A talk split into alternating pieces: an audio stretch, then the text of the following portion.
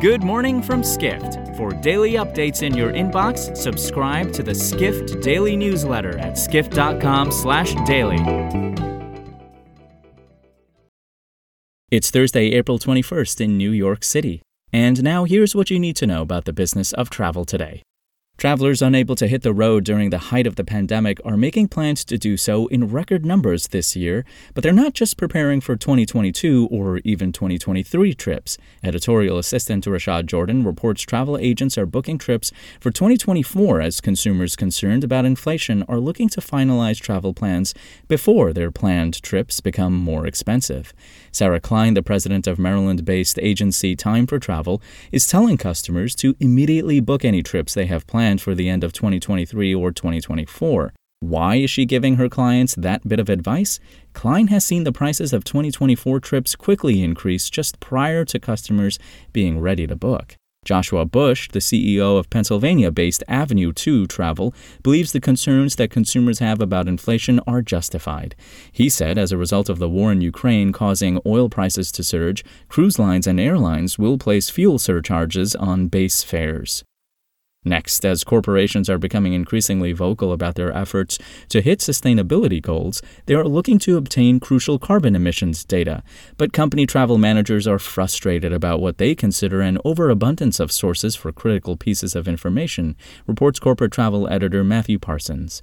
Corporate travel agencies such as C W T have decided to display carbon emissions data at the point of booking, which Parsons writes is a tactic that can encourage greener travel options.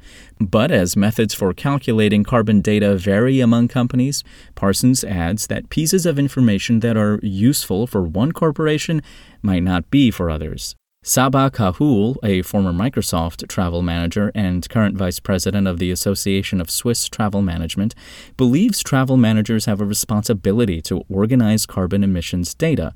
Kahoul said if there are no standards for obtaining such data, the information won't be useful for companies looking to reduce their carbon footprint. We end today with a look at Icelandic startup airline Play.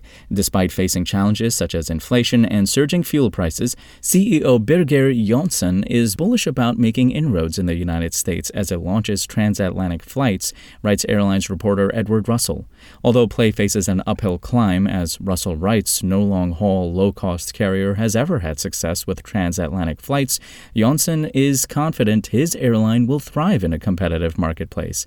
He said that all three Three of Play's initial U S destinations, Baltimore, Washington, Boston, and New York Stewart International, are meeting expectations. In addition, the carrier will launch service to Orlando, a decision Play made because the city's airport is connected by rail to destinations such as Miami and Fort Lauderdale. For more travel stories and deep dives into the latest trends, head to skift dot com. To find these stories and more insight into the business of travel, subscribe to the Skift Daily newsletter at skift dot com slash daily.